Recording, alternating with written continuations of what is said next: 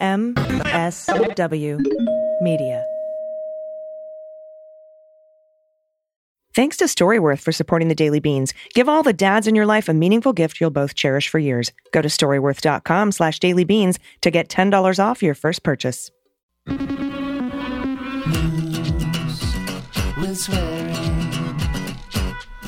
Daily beans,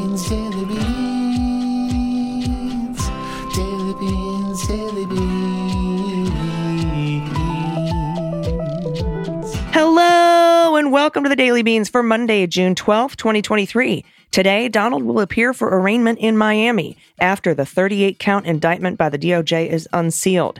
Judge Aileen Cannon gets the documents case. A federal judge clears the way for disciplinary proceedings against Trump ally Jeffrey Clark. George Santos has filed his appeal to keep the names of the people who paid his bail a secret. The Department of Justice is investigating a Republican led effort to infiltrate the DNC ahead of the 2020 election. And Chief Judge James Boasberg has unsealed the proceedings related to Pence's effort to quash the special counsel subpoena for his testimony. I'm your host, Allison Gill. Hi, everybody. Happy Monday. I'm back from DC. My voice sounds like a train wreck, and I apologize in advance, but you know, I can't stop making these shows. It's just the air quality was so bad because of the, you know, the climate crisis, the wildfires in Canada. When I was in DC, I wore an N95 mask everywhere I went. I do that when I travel anyway, but this time just to be outside walking around. So I, I do want to just apologize really quickly for uh, the quality of my voice. It also happened on that second bonus episode of the Jack podcast that was that's it's out now. It came out yesterday. We had two episodes come out yesterday because the first one was recorded before the indictment was unsealed and we didn't think it was going to be unsealed until Tuesday at the arraignment, but it was. And so Andy and I got back on and recorded an episode where we went over the indictment after it was unsealed. And again, my voice was just battered up in the Eastern Seaboard this last trip. So again, I'm going to do my best to to sound smooth, smooth jazz for you, but if, you know, I just wanted to let you know what's going on with my voice. Dana is out. She's still out. She's traveling today. She will be back. I miss her always. I miss you, Dana, if you're listening. If you're listening, I miss you. Get back home. All right, we have a lot of news to get to over the weekend besides the indictment that dropped. So I was very happy to be able to announce those federal charges on the 1000th episode of the Daily Beans. And I didn't realize it was the 1000th episode, which is the one that came out on Friday until after I recorded it. So we're kind of celebrating it today. But that was a pretty monumental milestone 1000 episodes. We've been going for 200 weeks. This is week 201. And it just so happened on that 1000th episode, I was able to announce federal charges from the Department of Justice against Donald Trump. Let's get into it. Let's hit the hot notes. Hot notes. All right. The former president will appear for his second arraignment this Tuesday, 3 p.m., Miami. This time for federal charges that were unsealed this past Friday. The 38 count indictment lays out the charges against Donald Trump and his valet, Walt Nauta, and it includes 31 counts under the Espionage Act, Title 18, Section 793E, and that's retention of national defense information. There's no dissemination charge here. That doesn't mean that this indictment couldn't in the future be superseded with dissemination, but it's not in here. It's just 793E retention or mishandling of national defense information. And it doesn't matter if the documents are classified because the, the Espionage Act was written before our classification system was in place, just national defense information. So the, the declassification defense is a red herring, which are the words that the 11th Circuit used to the Trump appointed judges, by the way, on the very conservative 11th Circuit. There's also multiple counts of obstruction of justice and two false statements charges. Now, Andy and I break these down in detail, like I said, on that bonus episode of the Jack podcast that came out yesterday. There's two episodes. One leads up to and includes the announcement of the indictments, and the other one is going over the indictment itself. But I did want to go over some sentencing considerations here on this show. Lots of people seem to be stacking the 31 counts under the Espionage Act at 10 years apiece and saying that Donald could face up to 400 years maximum in prison.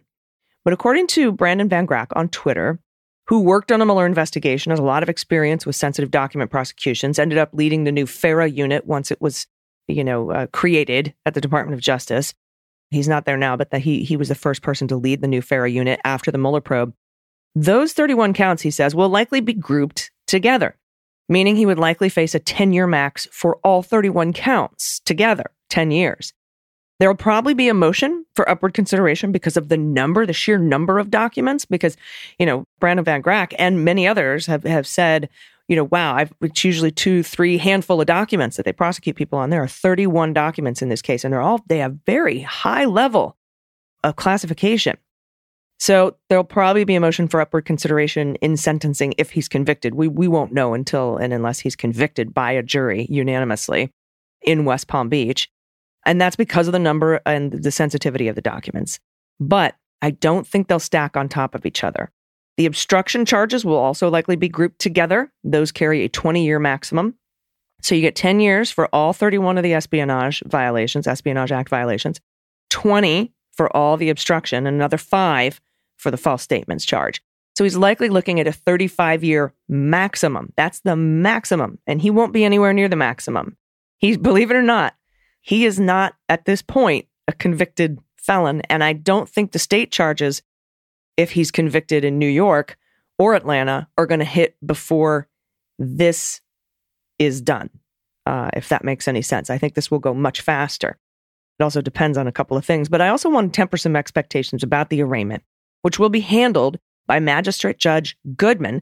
That's breaking news today on NBC on Sunday that it's not going to be Judge Reinhart or Aileen Cannon that handles the arraignment, but Judge Goodman. And Trump is most certainly going to be granted bail. Okay. He will not have his mugshot released. There will be one taken. He will be fingerprinted, but he will not be handcuffed. Secret uh, Service detail will just be escorting him. And he won't be sitting in a jail cell for four to five hours while waiting for his arraignment. I know some people were, have been saying that. That's just not the case. We've got a statement out from the Secret Service. They're going to walk him in, walk him out, no cuffs. The judge will almost definitely not issue any kind of gag order. This is what happened in New York, right? Remember the judge in New York? No gag order, just very strong, you know, warnings about don't talk about this case publicly, etc. But generally don't get one right out of the gate. And because there weren't any dissemination of classified material charges, He's not really a threat to the public, at least from what's in the four corners of this particular indictment. This indictment seems to go real hard on just mishandling and retaining the classified documents and obstructing their return. That is what this indictment focuses on. It's very open and shut, even though it's there's a lot of counts here and a lot of highly sensitive classified documents, but there's not going to be a gag order. There's not going to be remand. He will be out on bail. And they, you know, they don't want to because of the First Amendment rights for somebody running for president, they, they just aren't going to issue a gag order. It's going to look a lot like New York did, the arraignment in New York. Now, Judge Aileen Cannon, the Trump sycophant judge who appointed a special master in this case at the end of last year and made a series of rulings so absolutely incorrect and ridiculous that Trump appointed judges on the very conservative 11th Circuit overturned her rulings twice. She was assigned this case randomly, though the odds were considerably in her favor. As explained by the clerk from the court in West Palm Beach, of the 10 judges there, three are senior status judges and only hear a certain number of cases per year, and they've all reached that number. So they're out of the mix. Of the remaining seven, one is only hearing cases out of Miami, so he's out of the mix. That takes that judge's name out of the hat. Of the six remaining, Middlebrooks, who is the judge that slapped Trump and Alina Habba with a million dollars in sanctions for his frivolous lawsuit against Hillary Clinton and 30 other people, for Middlebrooks, that judge takes half of his cases from Miami, which lowers his chances of getting the case in West Palm Beach. And Judge Aileen Cannon takes half of hers from West Palm Beach, which raises her chances of getting the case. What I don't know, and what I hope somebody finds out, is why Middlebrooks takes half his cases from Miami and why Cannon takes half her cases from West Palm Beach, where Donald Trump lives. Who set that up? Why is that the rule? So she's the judge.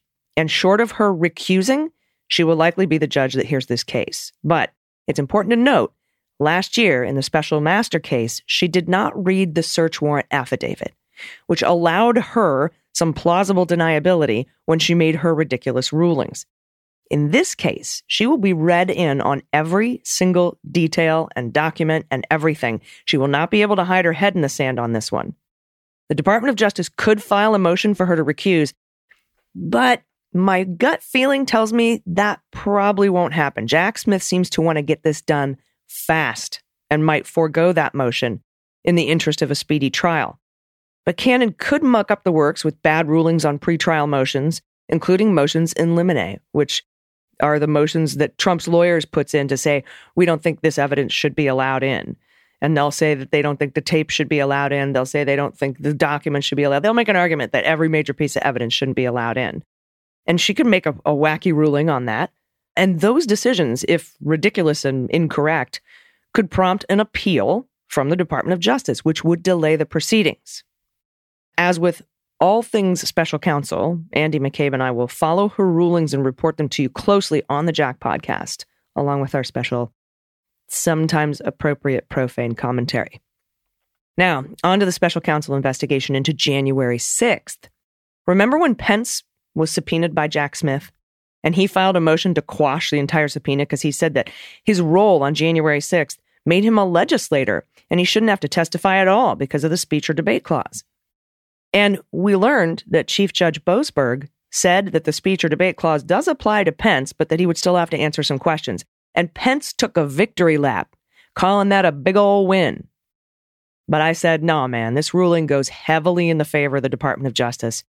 And I said, though, Pence won't appeal. Remember, I was like, I don't think he's going to appeal this. He got a little bit of a win. If he appeals this, a higher court could decide he doesn't have any speech or debate clause protections. So he's not going to risk that W. He's going to take it and he's going to run with it. He's going to take his teeny tiny win and run around the block like he beat the deep state. Well, that proceeding was just unsealed this weekend by Judge Boasberg. And I was right. Per the ruling, Pence lost every argument except two very narrow lines of questions that he can't be asked about. First, the judge held that the vice president is protected by the speech or debate clause when he's doing legislative stuff. And that's because the clause protects the act, not the actor. So, based on that, the judge determined any conversations he had with Trump or any members of Congress where those other parties were trying to get him to do stuff that's either illegal or outside the scope of his duties that day None of that shit is privileged. None of it's covered by speech or debate. In fact, nothing is, except two very specific things. And that's Pence's prep for the remarks that he made at the beginning of the certification process. Those are the ones he amended. He worked with the parliamentarian to amend those remarks because he knew Trump was trying to get him to throw out votes. So he wanted to amend that. And I said, that sounds like a legislative act to me working with the parliamentarian in the legislature to determine what speech you're going to give on the floor as a member of the legislature. So that cannot be asked about. And a memo written for Pence by one of his lawyers, Greg Jacob, maybe, that outlined the limits of his duties that day. Because you remember he went to he went to Dan Quayle and was like, "Can I overthrow this?" No. So he went to one of his lawyers and said, Write me up a memo that tells me what my limits are on this day. So I have it in writing. And one of them did. Now, the two things, these are two things that the special counsel really doesn't need. Because, first of all, the law's on his side, it's all publicly reported. So we don't really need that. Everything else, any crimes, anyone trying to get him to break the law, he had to tell prosecutors about all of those discussions, including discussions with Republican members of Congress about voter fraud claims and requests to delay or overturn the certification. I did a whole thread about it on Twitter if you're interested in reading the ruling, but Pence got his ass handed to him. This was the tiniest of little wins for him. And he paraded around like, I am the rule of law and I must, and I won. You know, it's no, man. You had to tell them pretty much everything they wanted to know. And that's going to be really important when charges come in the DOJ 1 6 investigation. That's separate from the one Fani Willis is cooking and is going to release in August down in Georgia.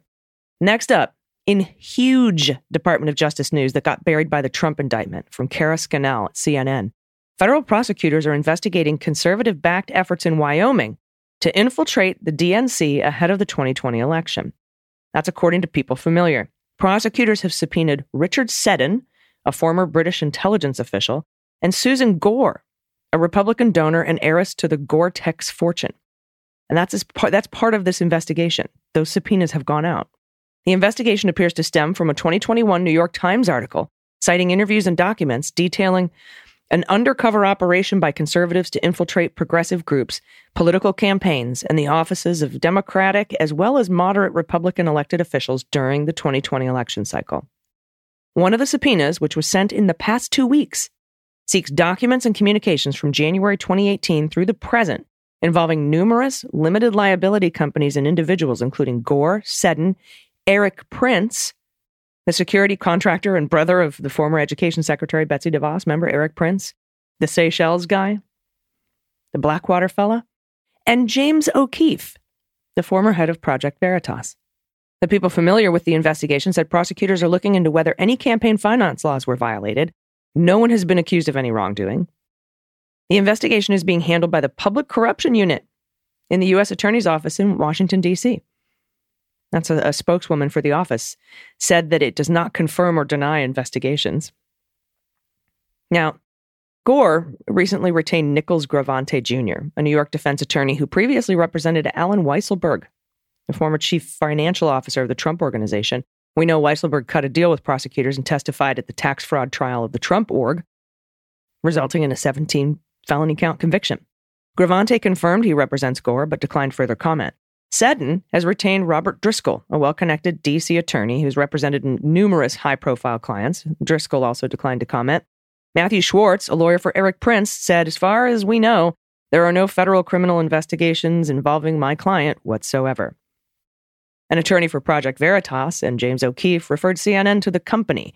Project Veritas and O'Keefe could not immediately be reached. According to the Times, he, he recently stepped down from Project Veritas, by the way.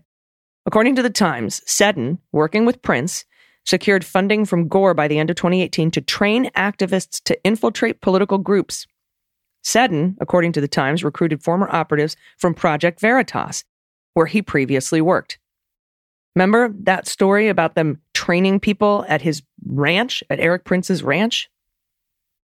The Times reported two operatives trained by Seddon pledged sizable political donations, raising from 1,250 to $10,000 to Democratic organizations and candidates. Some of those donations gained the operatives an entry into fundraisers and even a Democratic primary debate in Las Vegas. They're infiltrating. It's not clear where the couple got the money to make the donations. It's illegal to use another person's name to make a political donation. It's called a straw donation, and prosecutors have brought numerous so called straw donor prosecutions in recent years. Sam Patten knows. Remember him?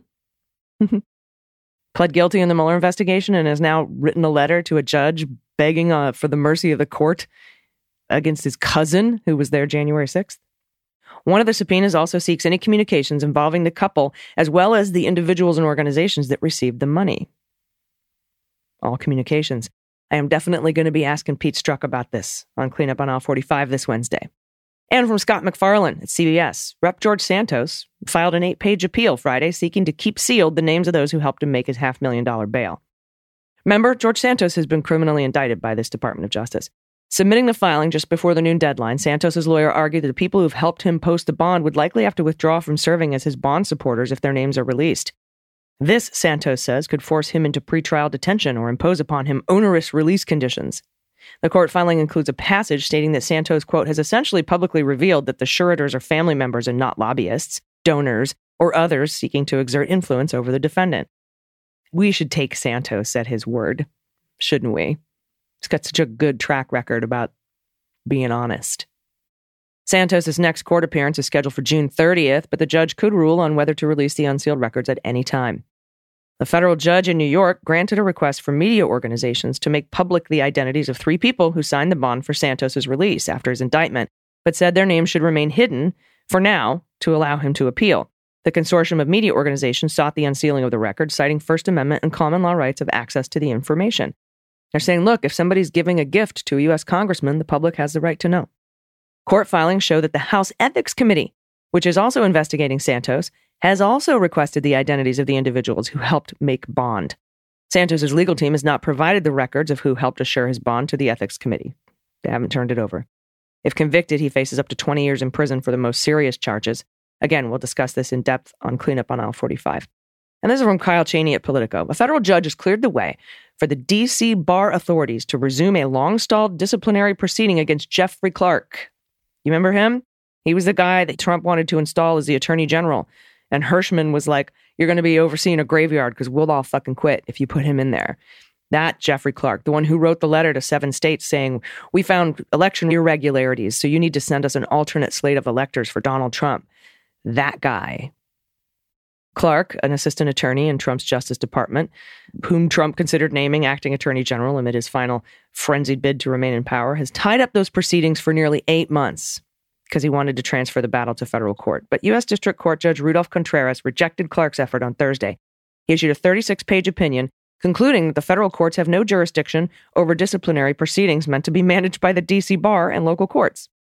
D.C. Bar authorities charged Clark in 2022 with engaging in dishonest conduct and seeking to seriously interfere with the administration of justice when he embarked on a weeks long effort to help Trump sow doubt about the results of the 2020 election. In the weeks before Trump left office, Clark, then acting head of the Justice Department's Civil Division, spearheaded the drafting of that letter urging state governments, as I said, in states won by Biden to reconvene their legislatures and revisit the results of their elections. And Clark continued pressing to issue the letter, and with the help of Rep. Scott Perry, who's had his phone seized by Merrick Garland a long time ago, caught the attention of Trump, who was prepared to make Clark the acting attorney general. Until a mass resignation threat, as I said. Clark's involvement in the episode has drawn intense scrutiny from federal prosecutors who raided his home a year ago. Remember, he was out there in his underwear? And the January 6th Select Committee, which highlighted Clark's role in Trump's bid to subvert the election. In his legal filings, Clark contended the D.C. bar proceedings, which could result in his suspension or disbarment, are improper to bring against someone who worked as an attorney in the federal government. The District of Columbia, Clark contended, was specifically exempt from federal laws granting states the authority over bar discipline. But Contreras sharply rejected Clark's assessment of the history of these laws. Quote, to accept Mr. Clark's position would be to subscribe to the absurd proposition that Congress chose to make these officials subject to jurisdictional rules of professional conduct everywhere except where they work that DC is home to by far the most government lawyers in the country only compounds this absurdity. You're fucking, it's so absurd. Jeffrey Clark. Contreras' ruling could kickstart a proceeding that has been used against other officials connected to Trump's bid to stay in power. DC bar authorities temporarily suspended Giuliani's law license after two weeks of proceedings and are due to make a final determination on his potential disbarment imminently. Now, I know how you feel about the word imminently, but that's what it says. California bar authorities are prepping to try John Eastman, architect of Trump's bid to derail the transfer of power in the next few weeks. So we've got a lot of these lawyers coming up for disbarment. But Clark has so far successfully stymied DC's bar investigators' bid, filing suit in October. In his ruling, Contreras noted that the federal law itself, which was amended in 98, was rooted, in part, in Democrats' concerns about the conduct of then independent counsel Ken Starr and his investigation of Bill Clinton. Quote, this context, including broad upset among President Clinton's supporters over a perception of prosecutorial overreach, affected Congress's consideration. He noted that Congress added the independent counsel to the jurisdiction of the D.C. bar authorities, which Contreras said underscored the fact that Congress intended those provisions to apply to lawyers working for the federal government. That was the whole point, bro. But Clark, in his filings, also argued that D.C. bar proceedings have features of both civil and criminal proceedings that can be legally redirected to federal court, but Contreras rejected that view as well, saying bar discipline proceedings are neither civil nor criminal and therefore not subject to the laws that provide for transferring cases out of the state. It's just a ridiculous filing, and Contreras just shot it down, the entire thing. So that's going forward. We'll keep an eye on that. We'll keep an eye on Rudy's findings, and we'll keep an eye on, on what's going on over here with Eastman in California. All seem pretty imminent. All right, we have uh, a lot of good news uh, that was sent in. If you have good news, you want to send it to us by going to dailybeanspod.com and clicking on contact, and we will read the good news right after this quick break. Stick around. After these messages, we'll be. Hey, everybody, it's AG. As you know, I love a good story, especially when it comes from my uncle, Uncle Elmer. One day he told me a story I'd never heard before. It made me wonder how many other stories had I been missing out on. But luckily, I was introduced to Storyworth. Storyworth is offering $10 off your first purchase at storyworth.com slash dailybeans. Storyworth is an online service that helps you and your loved ones connect through sharing stories and memories, and then it preserves them for years to come in a beautiful book. Every week, Storyworth emails your loved one a thought provoking question of your choice uh, from a vast pool of possible options, or you can create your own. Each unique prompt asks questions you might have never thought of, like what matters to you most in life, or what's your favorite vacation, or who are your favorite musicians, what's your favorite childhood memory.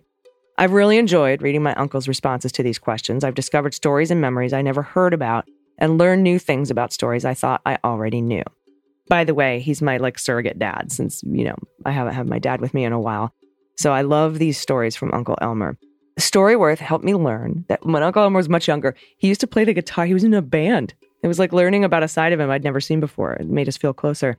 And after one year, Storyworth compiles all those questions and stories, including photos, into a beautiful keepsake book that you can share with your family for generations.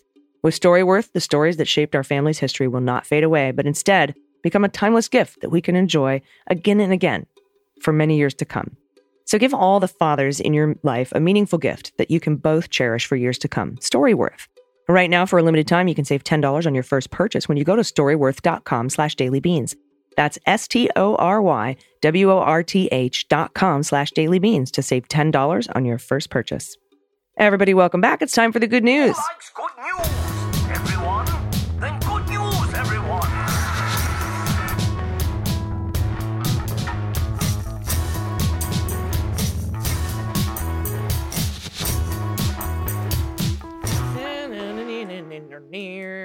Good news, good news. And if you have any good news, confessions, corrections, if you want to play What the Mutt or send me a frog orgy picture or send baby pictures to Dana, I also love the baby pictures, and I'm pretty sure Dana's cool with frogs. Uh, shout out to a loved one. If you don't have pod pet tax to pay, you can share an adoptable pet in your area. Give a shout out to your small business or a small business in your community that could use the support. Anything you want to send to us at all, you can do so at dailybeanspod.com and click on contact. All right, first up, a correction in the E. Jean Carroll defamation case. I have uh, referred to her motion. I've got a couple of these that were sent in, so I'm just going to let you know. I've referred to her motion to amend her complaint. Carroll won after Donald t- continued to defame her in the CNN town hall. I've been referring to that as a second amended complaint.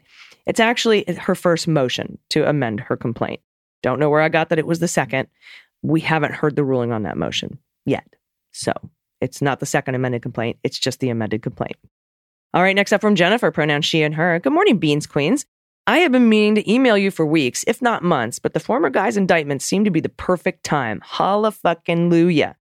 When I moved into my empty nest loft late last year, I came across some of our signs from protesting in the summer of 2020. And I thought to myself, one day these signs will be in a museum. So I created my social justice wall, pictures attached. With last night's indictment, it's the perfect time to break out my Stop Hiding Bunker Bitch sign. And since it's Pride Month, we can also rock the Black Trans Lives Matter sign too. The pictures between the two signs are various flicks from summer of 2020 protests with my ride or die middle child. I'm also sharing a picture of my baby. We know DG loves babies. Well, she's really not a baby, as you can see, but she's my she is my grand finale. the picture is um, her off to her junior prom. I can't believe my kids are all grown up. Finally, I can also pay my pod pet tax. In the past, I've shared pictures of my grand doggy. However, I became a dog mom in February of this year. I'm a tax accountant, so I really thought it was stupid to get a puppy in the middle of my most hectic time of the year, but in reality, it was the best thing I did. She forced me to get up and away from the desk to walk her every few hours, and you can guess her breed, but there's only one breed, so it's probably not too hard to guess. Happy Indictment Month. I look forward to this weekend's Jack episode. What a beautiful, sweet, sweet, beautiful Staffy. Look at this. Honey. Oh, you're a dog mom. That's so cool, Jennifer. And yeah, boy, we did it. Long time coming, but we finally got that DOJ indictment. I'm still waiting for the January 6th indictments, but it's a very uh, good feeling of justice, you know. And I know a lot of people are like, "This is somber. It's sad for the nation." Yeah, it's fucking terrifying what he did, and it is somber what he did, and it is terrible what he did. Celebrating justice about what he did is not, in my view, a terrible thing. I think it's something to celebrate. Democracy and the rule of law, I think, are things that we can celebrate. Just my two cents. I understand if you feel differently. Nicholas, he, him. My partner and I are making a new addition to our family with a third puppy. Holy crap. We found a great organization in the Denver area called Moms and Mutts, where they take in pregnant and nursing dogs rather than euthanizing them before being born and find foster homes and organize adoption events every Saturday. We found our new pup who will be ready to come home with us after growing a little with their mama. Please guess Little Indigo Maves, that's Indie May for short, breeds. Love the show. Happy to be a patron of all the good work you do at MSW. Oh. Oh, this looks like a Bernese water dog and a German Shepherd. That's my guess. Let's see. What do we got? Basset Hound Husky? Oh, come on. I was wrong on both counts, but what a sweet, sweet baby. That's what a Basset Hound Husky looks like. How cool. What a great mix. All right, next up from Steve, pronouns he and him. Keep your spirits high and keep up the great work. Here's a picture of our cockatiel, Mercury, now 31 years old. Yeah, they live a long time. I've always been a dog person, yet when our now grown daughter was in middle school, she wanted a bird. I never knew how smart birds are. Well, I knew about crows, but dot, dot, dot. As you may know, birds are the descendants of dinosaurs. And if the dinosaurs are anything at all like today's birds, the world must have been a very funny place. I like to think that too, right? Like my, one of my favorite exhibits over at the San Diego Zoo is the secretary bird. And that thing looks like a fucking dinosaur with just like cute little feathers on his noggin. And he is a riot. He is such a clown. Hi, sweet cockatiel baby, 31 years old. Ooh, ooh. All right, next up from Denise W. Gritty drama with a strong female lead. Love you, AG and Dana. I'm happy every night when I get the Daily Beans in my inbox, sharing a photo of me chilling with my granddog, Rockefeller Wilson. He's a rescue from Austin Pets Alive and has been with us for 12 years. We have so much fun together. Oh, what a sweet baby. I love cuddly dogs. Everyone's like, dogs don't like hugs. I'm like, I disagree. I think a lot of dogs do. Like this one. All right, next up from BT, pronouns he and him. I'm a United Methodist pastor and I'm deep in the fight for inclusion. In the midst of disaffiliation, there are inclusive churches called reconciling congregations. If anyone is looking for an LGBTQ plus affirming church, they will find one in a reconciling congregation. Thank you for that, BT. That's really good information to have. Next up, Grumpy Boomer Randy. Pronouns he and him. Sounds like a Saturday Night Live character. Now it's time for Grumpy Boomer Randy. All right, thanks both very much for your podcast. Current information, nicely packaged in a way that doesn't lead to anxiety and rage, is appreciated. Thank you. That's the whole point. Thank you, Randy. Love that, and I'll live longer. My good news is about a small group, four to seven people, who care about pets and their humans. This is a small nonprofit veterinary hospital in Oregon that serves only low income families and homeless people. Our hospital does from vaccines to full care and general surgery, everything other than orthopedic surgery, because I hate doing it and there are options. The founder, Julia, began around 15 years ago. And through three different buildings and after moves, she's kept it alive. And it ain't the money, honey. We're low cost, but not free. The people here are dedicated and they all work like it too. And the human owners are also a committed, devoted bunch. These people sometimes will save a big percent of their money for weeks, sometimes, even to do the simplest things others would take for granted. That's love and commitment you can feel. And not to forget a few better off angels who jump in and help tackle the really big problems. They're terrific and have helped save and treat a lot of very sick cats and dogs. The good news is that they encourage all the rest of us. Bless their hearts. I guess there are more good people than I thought. Happy trails and a pet photo. Thank you so much, Randy. That's so cool. I love those little organizations. They really do just so much, so much incredible and important work. And I'm so glad that you're part of it. So I appreciate that that post and that and that submission. And I, and thank you everyone for sending in your good news. Again, if you want to send us your good news, you can do that by going to dailybeanspod.com and clicking on contact. Give a listen to both episodes of Jack that dropped yesterday. If you have questions for Andy and I that you want answered on the show, you can send those in at hello at muellershewrote.com and just put Jack in the subject line. And then we've got a lot of additional stuff, including this Erik Prince shit, to discuss uh, on Cleanup on Aisle 45 with my amazing co host, Pete Strzok. I'm sure he will have some choice words for Mr. Prince. So, everybody, thank you so much. I hope you had a great weekend. I promise my voice will be better soon. Until tomorrow, please take care of yourselves, take care of each other, take care of the planet, take care of your mental health, vote blue over Q, and bring someone with you. I've been AG, and them's the beans. The Daily Beans is written and executive produced by Allison Gill with additional research and reporting by Dana Goldberg. Sound design and editing is by Desiree McFarlane, with art and web design by Joel Reeder with Moxie Design Studios.